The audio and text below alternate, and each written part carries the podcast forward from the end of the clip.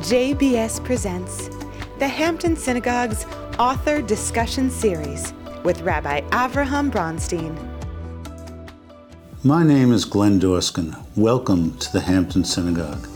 The Hampton Synagogue Author Discussion Series, now in its 27th year, is a cultural highlight of our summer season, both for members of our congregation and our many visitors from across the Hamptons.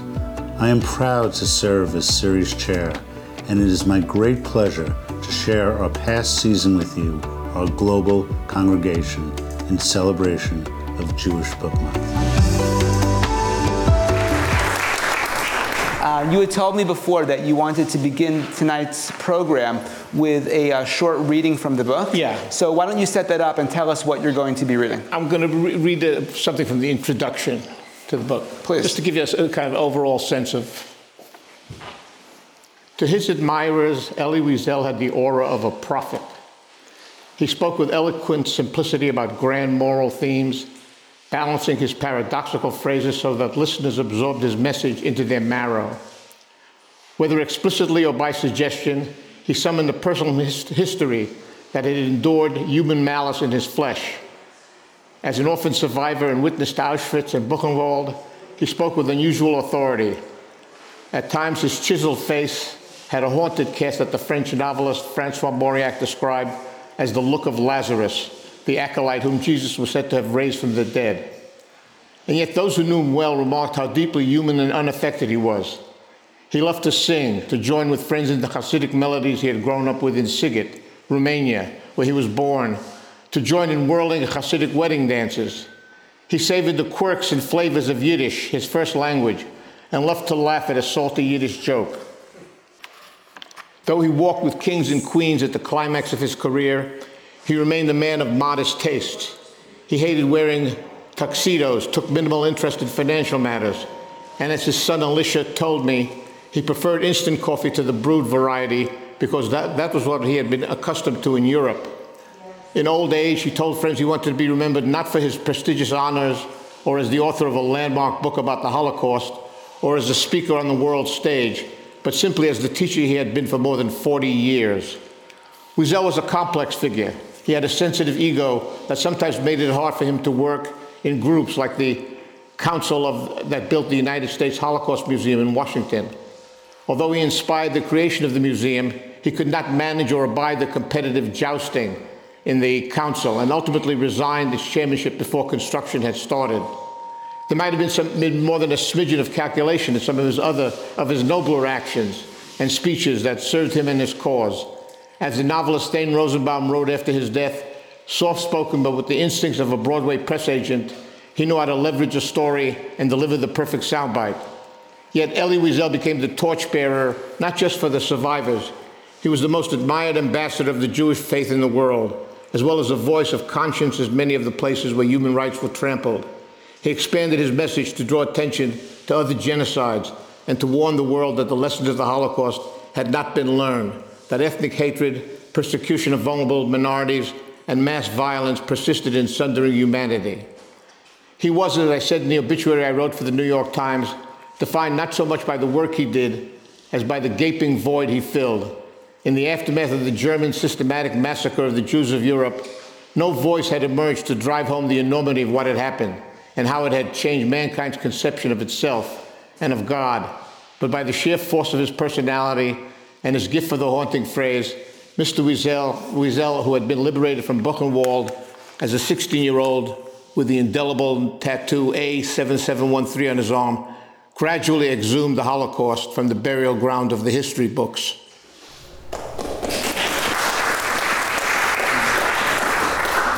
Thank you. It's um, a beautifully written book, as Glenn mentioned in the introduction. Um, I think so. All of the reviewers think so as well. I'm just wondering, how does it come that you wrote the book? Um, did you have an idea to write it? Did somebody come to you and write it? Uh, what was the inspiration for you to take this project on? I, I, I knew Elie Wiesel. Um, I, I, first uh, encountered him uh, when I went with my parents to the annual uh, Holocaust commemoration at Temple Emmanuel and other places. And he was a wonderful speaker. um, uh, you know, an eloquent speaker, and I, I, knew that. But then I saw him when, when the Post sent me to, to, to uh, cover the 73 Mideast War. Um, I, I, I, went on the, I uh, flew to Israel, um, and on the plane was Elie Wiesel and his friend Sigmund Strochlitz. As a journalist? I was there as a journalist. He was there because he was going to deliver uh, medicine to Israeli soldiers. So um, he was sitting in, in next to the Strochlitz, and the two of them were humming Yiddish melodies. Mm-hmm. They, they, I remember their shoes were off, their ties were, were loosened, and there, there was something so um, warm about this scene that I, I, realized, you know, it's a human being, and and it's, and, and it's, it's not not just a, a, a grand orator, or, or there's a person there. So I, I, was attracted to the idea of doing a, a biography at, at, some point. And it turned out I, I had been asked to write his, uh, uh his advance obituary for the Times. Um, and uh, I, had written a profile of him. So when I retired from the Times, just in looking for a project, I thought this would be, a, a, there had not been a, an adult biography of, of, uh, of Elie Wiesel up to that point. Did you find that surprising that you were filling that void? First um, journalist. I, I do. I, I, find it surprising, but it, you know, uh, Elie wrote uh, two memoirs about his own life. Mm-hmm. So you know, in, in, in, a way, he, he, he there was there wasn't this great need for for, for, for a biography what you're saying is that this biography really comes out of a bit of a relationship that developed over the course of many decades. To, to some, to some extent. To yeah. some extent. Okay. I'm still interested in the process of you writing the biography. Um, another question I had was you just mentioned a little bit ago that you had certain acquaintance with Elie Wiesel over the course of his life. Right. You profiled him here and there, you interviewed him, you spoke to him, you covered events where he was headlined where he was a headliner, uh, but you didn't really know him maybe that intimately as a friend.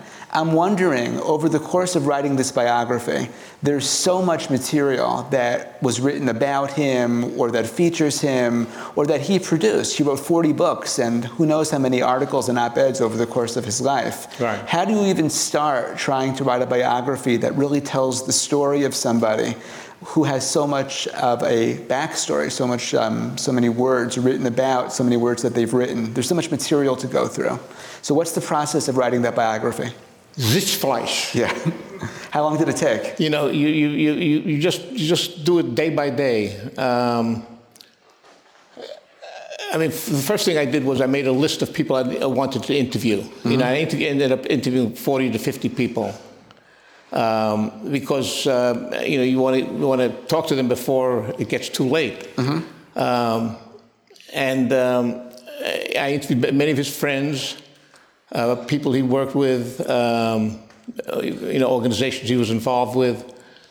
Um, so yeah, uh, and then after after that, I sat down and and um, I, I, essentially it it, it it, it moves in chronological fashion. Mm-hmm. I mean, you know the arc of his life is what is so impressive. I mean, here he was a, Hasidic boy. He grew up as a Hasidic boy in the t- town of Sighet, Romania. How did he become this world figure? That's what the book is really about. So you, you, you trace that arc. And you, one of the things you discover is the role of coincidence and chance in, in a person's life. For example, um, Wiesel had the good fortune. I mean, you know, I hate to use that term in such a terrible situation, but when because he was an orphan at the end of the war, he ended up on a on a um, on a, a, train of 400 orphans that was that Charles de Gaulle of France uh, agreed to take in. These orphans ended up in uh, in a Jewish orphanage outside of Paris because they were outside of Paris, when, the, when, when Elie Wiesel reached the age of like 19, he, he, he ended up in Paris and he went to the Sorbonne, studied at the Sorbonne, studied literature and philosophy. If, if, if, if that hadn't happened, he might have ended up a Hasidic rabbi in the, in the town of Sighet if there had been no war. But, but, but that kind of propelled him into a different, different arc.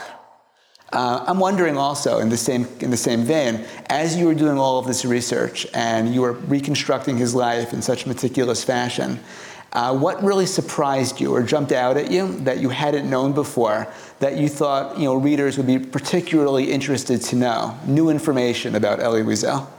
Wiesel also had a, a charming uh, tendency to over dramatize. You asked me about surprises. Mm-hmm. Um, he, um, he has this, uh, uh, in his memoirs, he has a, a, section about his relationship with Isaac Bashevis Singer.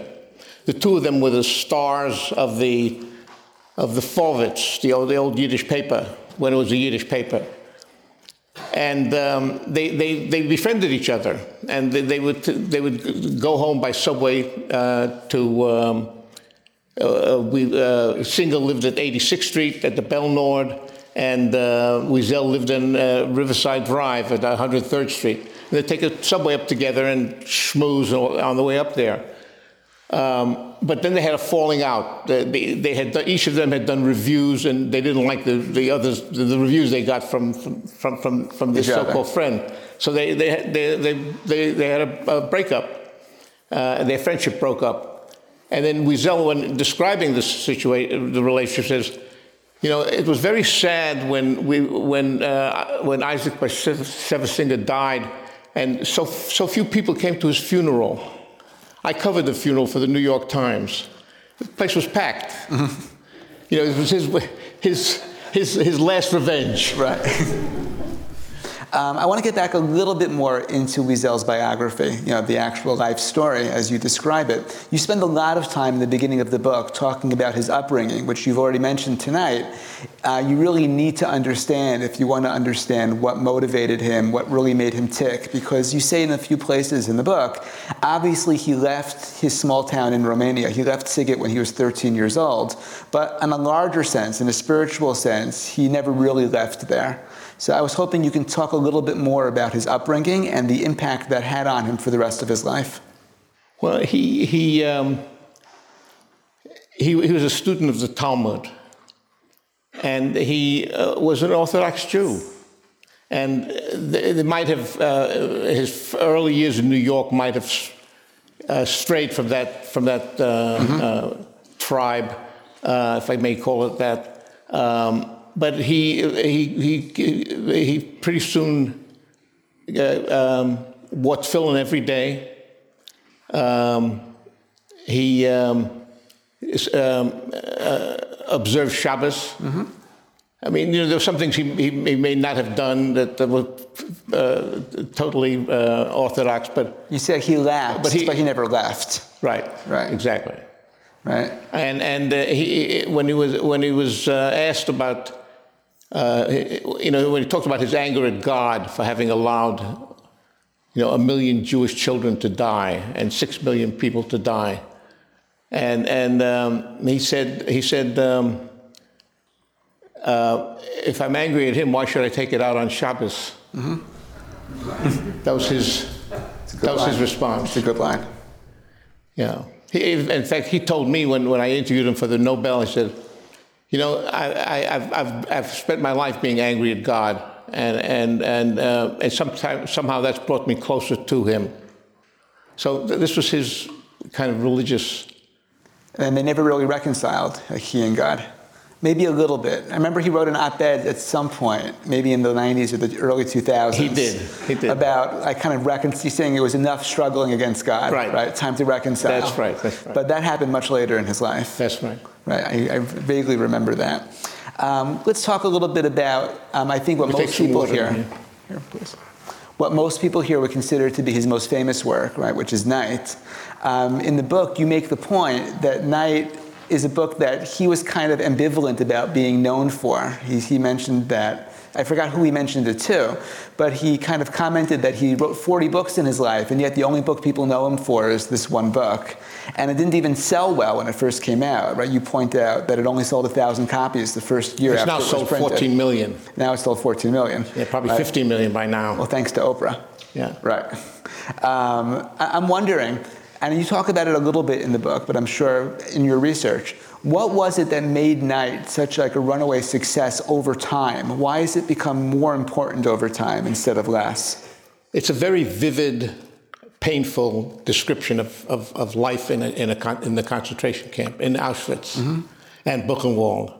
And you get a sense of the, um, the, the pain a, a child go, went through having to watch his father uh, uh, uh, get beaten, starve, and, and, and, and, and die, and, and, to, and to be so hungry uh, and so burdened by, by, by, by the father that you, almost, he, he, almost wished that, that he, he, was relieved when he finally died and, and felt guilty about that.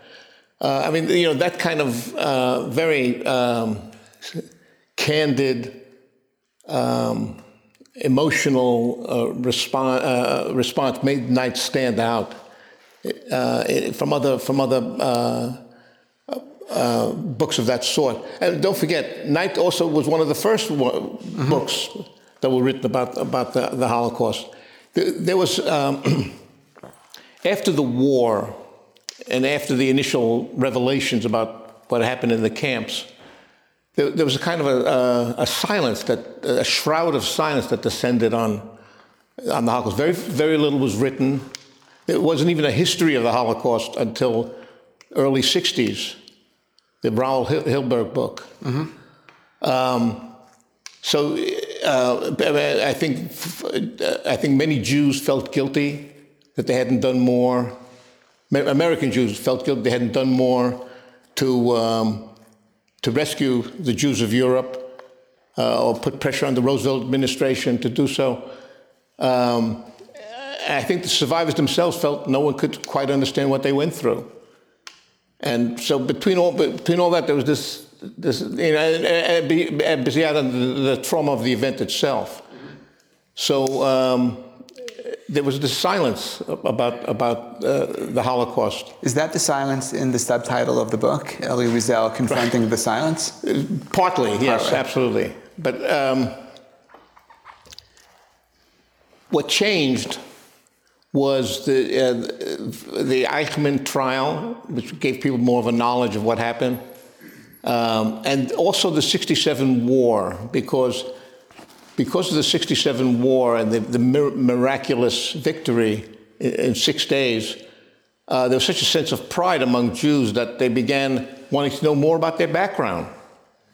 And, uh, you know, there suddenly were books and, and, and films being made. And, and, uh, and here was a book that, that had come out already mm-hmm. a few years, five years before, and it took off. So it was like perfectly positioned once the circumstances right. were right. That's right. And, and, then it kind of snowballed. Right. You write about his involvement with the issue of Soviet Jewry, uh, Jews that were trapped in the former Soviet Union, and he got on board on that issue very, very early.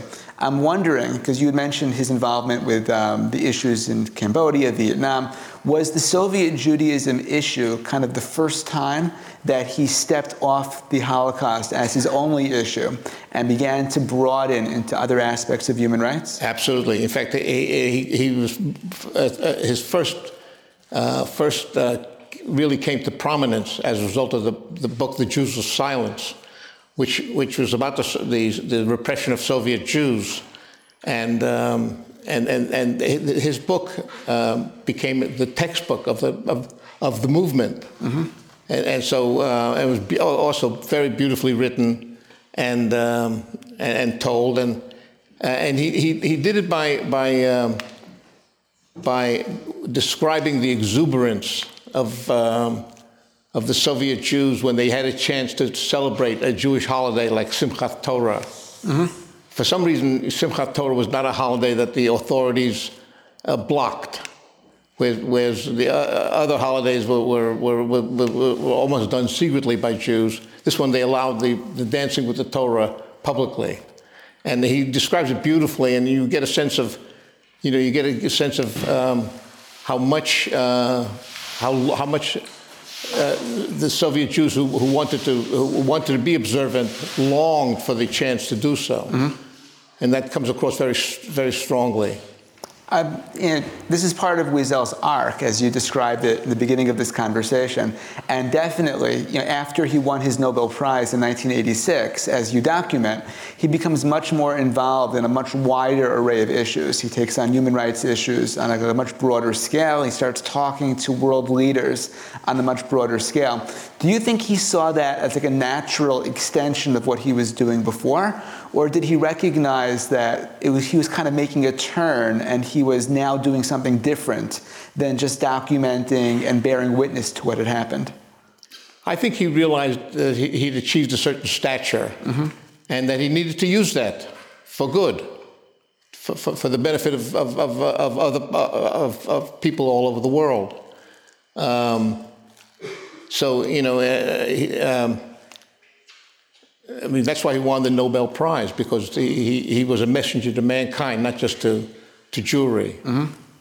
He had already established himself that way by the 80s. You know, by, before he reached, before I'm he, he'd already established himself as that moral voice for for broader issues before he won the Nobel Prize. That's right. Before. I think this is a good time to talk about Bitburg, just to remind sure, everyone yeah. what happened, because this is really an example of him as that prophetic voice, right, speaking truth to power. But also at the same time, it was the confluence of so many circumstances that put him in the position to be able to do that. Right. So uh, why don't you share that, the story? At, at, that point, Wiesel had been the head of the council that created the museum, and that's a, that's a whole story in, in and of the, itself. The, the American Holocaust Museum. The American Holocaust Museum in Washington. Um, so what year is this? This is 1985 is okay. when, when uh, we're talking. I think he won the Nobel in 86. So um, let's see. Um, Reagan announced that he was going to uh, that he was going to visit Germany at the invitation of Helmut Kohl, the chancellor. And it turned out that he, one of the things he was going to do was to lay a wreath at a military cemetery. Many Jewish leaders were upset that he was going to do, lay a wreath at a military cemetery. But then it turned out that not only was it a military cemetery, but there were 49 graves of SS men buried there. And there, there was uh, uh, hundreds of letters written by, by, and not just by Jewish leaders, but by union members and congressmen. And a lot of people were, were trying to convince Reagan to not do this. And everyone then thought, uh, everyone waited for Wiesel to, to make a statement about this. Well, it turned out that Wiesel had won a Congressional Medal of, of, um, of Achievement. I think the, the, the, Congressional Gold Medal of Achievement, uh, which is awarded by Congress, but it's traditionally given by the president at the White House to the recipient. So Reagan had to give Wiesel this medal two weeks before he left for Bitburg. And um, Wiesel, um, uh, well, first of all, the White House decided um, they realized this, this was going to be a PR disaster. So the first thing they did was they changed the, the room at the White House from the East Room, which seats several hundred people, to the Roosevelt Room, which seats only 40 people. Mm-hmm. And among the 40 people that Wiesel invited were the two editors of the New York Times, Abe Rosenthal and Arthur Gelb. So he was shrewd that way. Mm-hmm. And he, he, then, he then um, confronted Reagan. And nobody had seen him, uh, seen, seen a, uh, um, someone uh, talk to the president in that kind of confrontational manner. Though, I, if you see the videotape, it's really a, a very sensitive. Uh, uh, the way he talks to Reagan is is, is very sensitive. Um, criticism. Right, he not, says this is not your place. Your place is with the yeah, victims. Your place is, is with, with the victims. Which is like such a devastating this, line. This place is not your place, Mr. President. Your place is with the victims. And he, he even begins by saying, you know, it, I, I can't tell you how pained I am that I have to tell you this. Mm-hmm. Uh, it's a lovely. I mean, you should. You, if you have a chance, you should all see the YouTube video. It's really. Uh, um, it's, it's, a, it's, a, it's, it's a wonderful moment. It's funny if you think about it, because Wiesel may have learned something from that moment, because he developed kind of a habit of putting presidents on the spot that you know kind of repeated itself, right? I think he had in a moment like that with Bill Clinton. He had a moment like that with Barack Obama. He did. Um, he did. Um, this this became something that repeated. Maybe that's part of his persona also. He found ways that he found things that worked, and he kept finding like what he kept finding positions or circumstances to repeat those patterns in like in future generations also. I, well, he you know he did he did um, confront Clinton at the opening of the museum uh, in Washington. He told him, you know, um, people are dying in Bosnia. Why are we letting this happen? This is another this is another uh, genocide. And Clinton didn't react immediately, but, but within a year they, we intervened. Now, was it was it Elie Wiesel who, who, who influenced that did this? He had this moral leadership because he endured the Shoah. And they, enduring the Shoah and being able to speak about it so passionately and so eloquently, he was able to arise as a, as a moral voice, as a moral leader, not just about the Shoah, but about so many other things. Well, well I think what you're getting at is, is that um,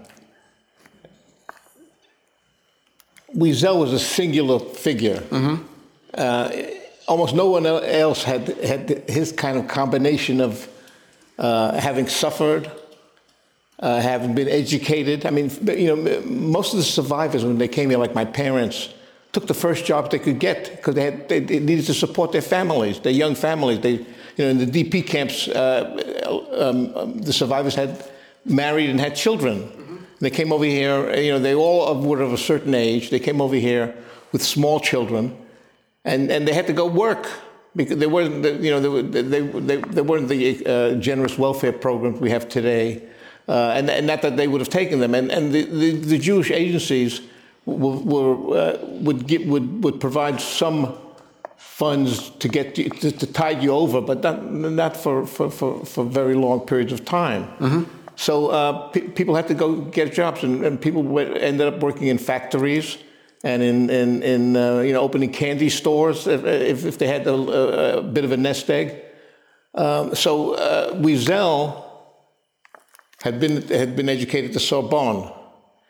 He, um, he, he had been a writer uh, because he'd been a journalist. He, um, he, had, he had a facility for languages. Right.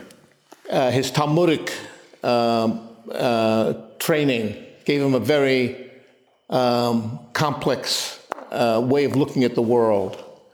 Um, all that came together to produce Elie Wiesel, you know, and he also had a certain uh, look, the, the, the, chiseled face, the, the, the, wispy hair. I mean, it all, it all came together to produce this, this very charismatic figure. Mm-hmm. And no one else could match that among the survivors. There were, there were many active survivors, you know, Ben Meed and, and Norbert Wollheim, but no one had his, his charisma.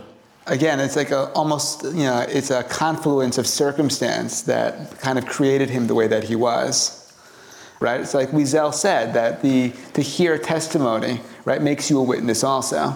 Right? But different people can hear testimony and come to different conclusions right? Wiesel was very Wiesel was very good at saying this was my experience and this is what it means nowadays. Maybe his legacy is that we've all heard his experience, but now we all get to argue about what it means. Right. What, what I worry about more is, is the growth of anti-Semitism, mm-hmm. um, and you know, and and um, and Holocaust denial um, is part of that. Um, and I, you know, uh, this is something that I, haven't. Uh, I, I, don't know what you do about that, uh, um, except to, to make sure that every time that, someone lies about it, you point out what the truth is. 100%. Okay, Joe Berger, thank you so much.